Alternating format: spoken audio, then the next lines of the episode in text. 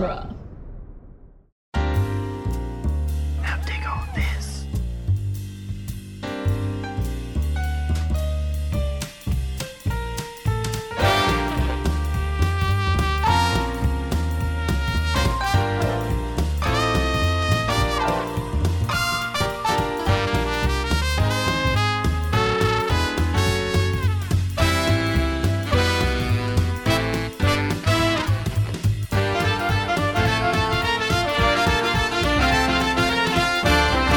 Welcome back to Spider Man Minute, the daily podcast where we sleep pretty poorly as we analyze and celebrate Spider Man 3, one scanner montage minute at a time. I'm Zach Luna. I'm Scott Corelli. I am still Steve Lesta. I'm Jerry O'Brien. Welcome back, guys. yeah. Thank you for having us. Of course. We've got you guys back here on today's minute, minute 64, which begins with MJ uh, telling us that everybody needs help, even Spider Man, and ends with uh, the goo monster camera, Yeah. I guess, sneaking up on uh, unsuspecting Peter. Yeah. Uh, so I, I I have I have two sort of main things I want to bring up, but I, I think overall this is going to be a pretty short episode. Um, just I mean, you guys listening to this all, probably already know because you like were like, wow, that's a short episode when you downloaded it. Um, but uh, uh, the the first thing I want to talk about is how much I appreciate and really enjoy this this sort of um, foreshadowing here of of uh, MJ saying everybody needs help sometimes, even Spider Man, um, because not only is she foreshadowing the symbiote, uh, you know, Yeah. quote unquote, helping Spider Man uh, uh, get his get his man. Um, uh, as it turns out, but also she's foreshadowing the end of the movie with uh, Harry joining the fight and helping Spider-Man defeat uh, Sandman and Venom. I like it. Yeah. So it's, it's it's it's a good line. It's good. Like that's that's that's some nice foreshadowing, you know? Um it's Yeah. it's more than you would think this movie would have. Uh, so it's I I really really like that line a lot. It's sort of uh it's foreshadowing, it's it's also a little thematic. Um it's good. I like it a lot. It's good. It's it's helpful that it's a pretty functional line because it is the only line in this entire minute. Uh, the the rest of it is just a lot of brooding and police scanner shots Yeah. as we as we move along. Brooding superhero. What's next? Yeah, I know. Boy, yeah, this is new. um, I do at least like that they they echo the um, the same shot that we talked about yesterday when he goes to the uh, police scanner to turn it back on. Mm-hmm. That like it's just the same one in a reverse. That's kind of nice. Yeah. and we get a little flash uh in his like bad dreams of um the the the vision he had before um i the only real like substantive note i have on this minute is i thought it was worth like giving our last hat tip to uh cliff robertson because it was the last time we'll see him on screen in the franchise is this little short uh, flash in peter's memories here um Uh, and it's no, I uh, think I think we get him again later when we see. we get him again? Yeah, when we when we see what really happened by from Oh, you're from, right. from Yes. Sandman's perspective. Yeah. And this was Cliff Okay, Robertson's all right. last movie, I think. This was Yeah. yeah. This was his last performance in a feature film. Yeah. Um, he didn't do really anything in between Spider-Man uh, two and three. Like he uh, he did a Stephen King um, like adaptation. It was a, a low budget movie called Riding the Bullet, where he was just a farmer. But that's the only thing he did in between Spider-Man two and three. This really was his last uh, uh, big film role, and he he closed it out with this one. Yeah, After you've been Uncle very Ben, old. it's all downhill. yeah. After yeah, after your Uncle Ben, like you know, don't try to top it. Uh, Peter just staring at this police scanner, squatting in his uh, Spider-Man suit is uh, it's it's it's a it's a weird power move. Like I don't know. I, don't, I don't know. I don't know what this is. Uh, it's like he's trying to intimidate it into like finding Sandman.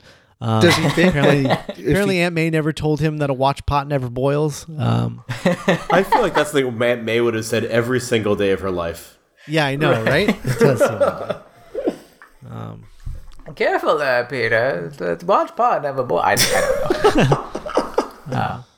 That that was like out of the, there's a Stephen King character talk like oh the old man in in um in Pet Sematary talks like that. Yeah. S- Sometimes dead is better, Peter. Would you like some wheat cakes? I do. I, do love. I love. Uh, uh, like I love when I see when you see Peter without the mask on, just casually wearing his costume though. Um, Yeah. I'm I'm a big fan of that in general. Casual Friday in superhero land. You Yes. don't have to wear your mask, Yes. but you can wear your costume. Yeah. Yeah. Uh, so I just I do I do really like that because it makes it feel more tactile because it's it's CGI so often in this film, you know, that it's mm-hmm. it's nice when you get to see it like being worn by Tobey Maguire in a scene. Like it just it's it's cool. It's like, oh, it's there's Spider Man. Look at that. Yeah. Yeah. I, and I do appreciate the slightly cartoony nature of him just like falling asleep in his superhero suit. Yeah. I just, I think that's a great image. Yeah. It doesn't look the least bit comfortable. Um, yeah.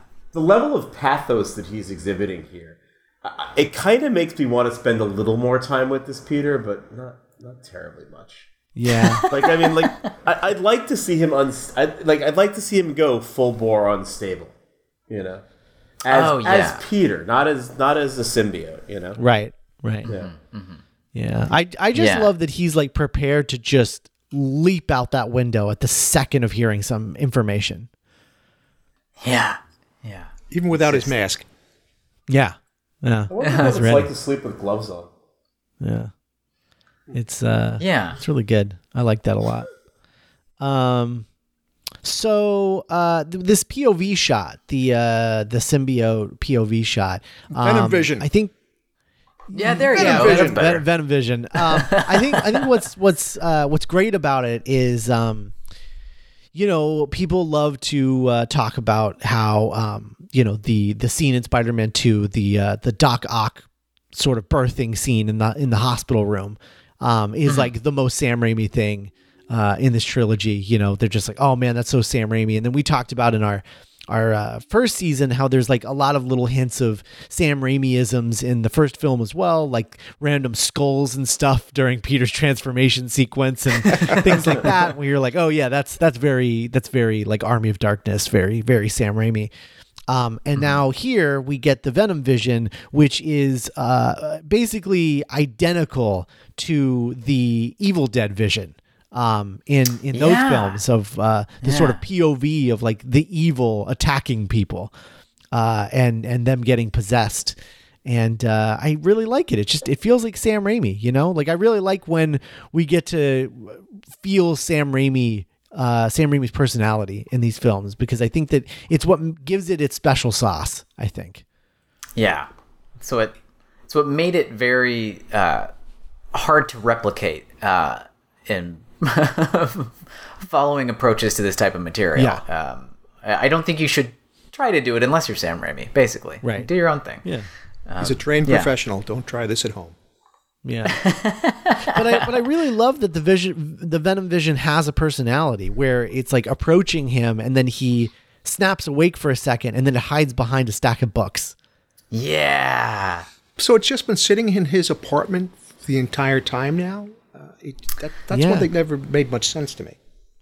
Well, Yeah. I, I mean, I think that it's one of the one of the biggest mistakes in this movie is uh, having Peter act like a ju- jerk without the symbiote.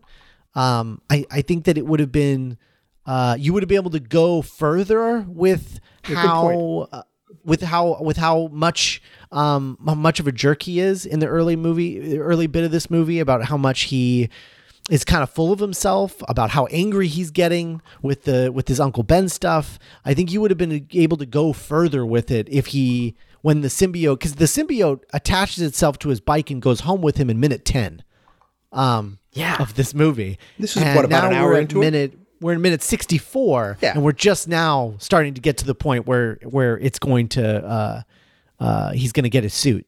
Um so you know the symbiote should have bonded with him i feel a long time ago Much earlier. and then i my feeling is that it should have bonded with him and he doesn't know and then here is when because of how much hatred he's feeling because of how all of the anger that's when the suit turns black um but it was there the whole time that's that's what i feel should have happened Wow, um, you, you talk yeah. about a good movie within a bad movie there.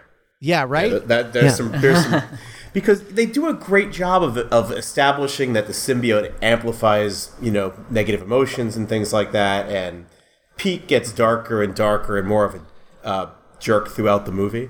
Um, but that would have made for such such a more again that word artful comes to mind.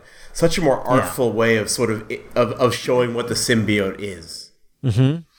Yeah, know? and you wouldn't have to change the intervening scenes very much at all. Like uh, because we do. I mean, I guess we don't establish it as much in this film, but in comics at least, that the uh, the symbiote can change and imitate all sorts of clothing and stuff.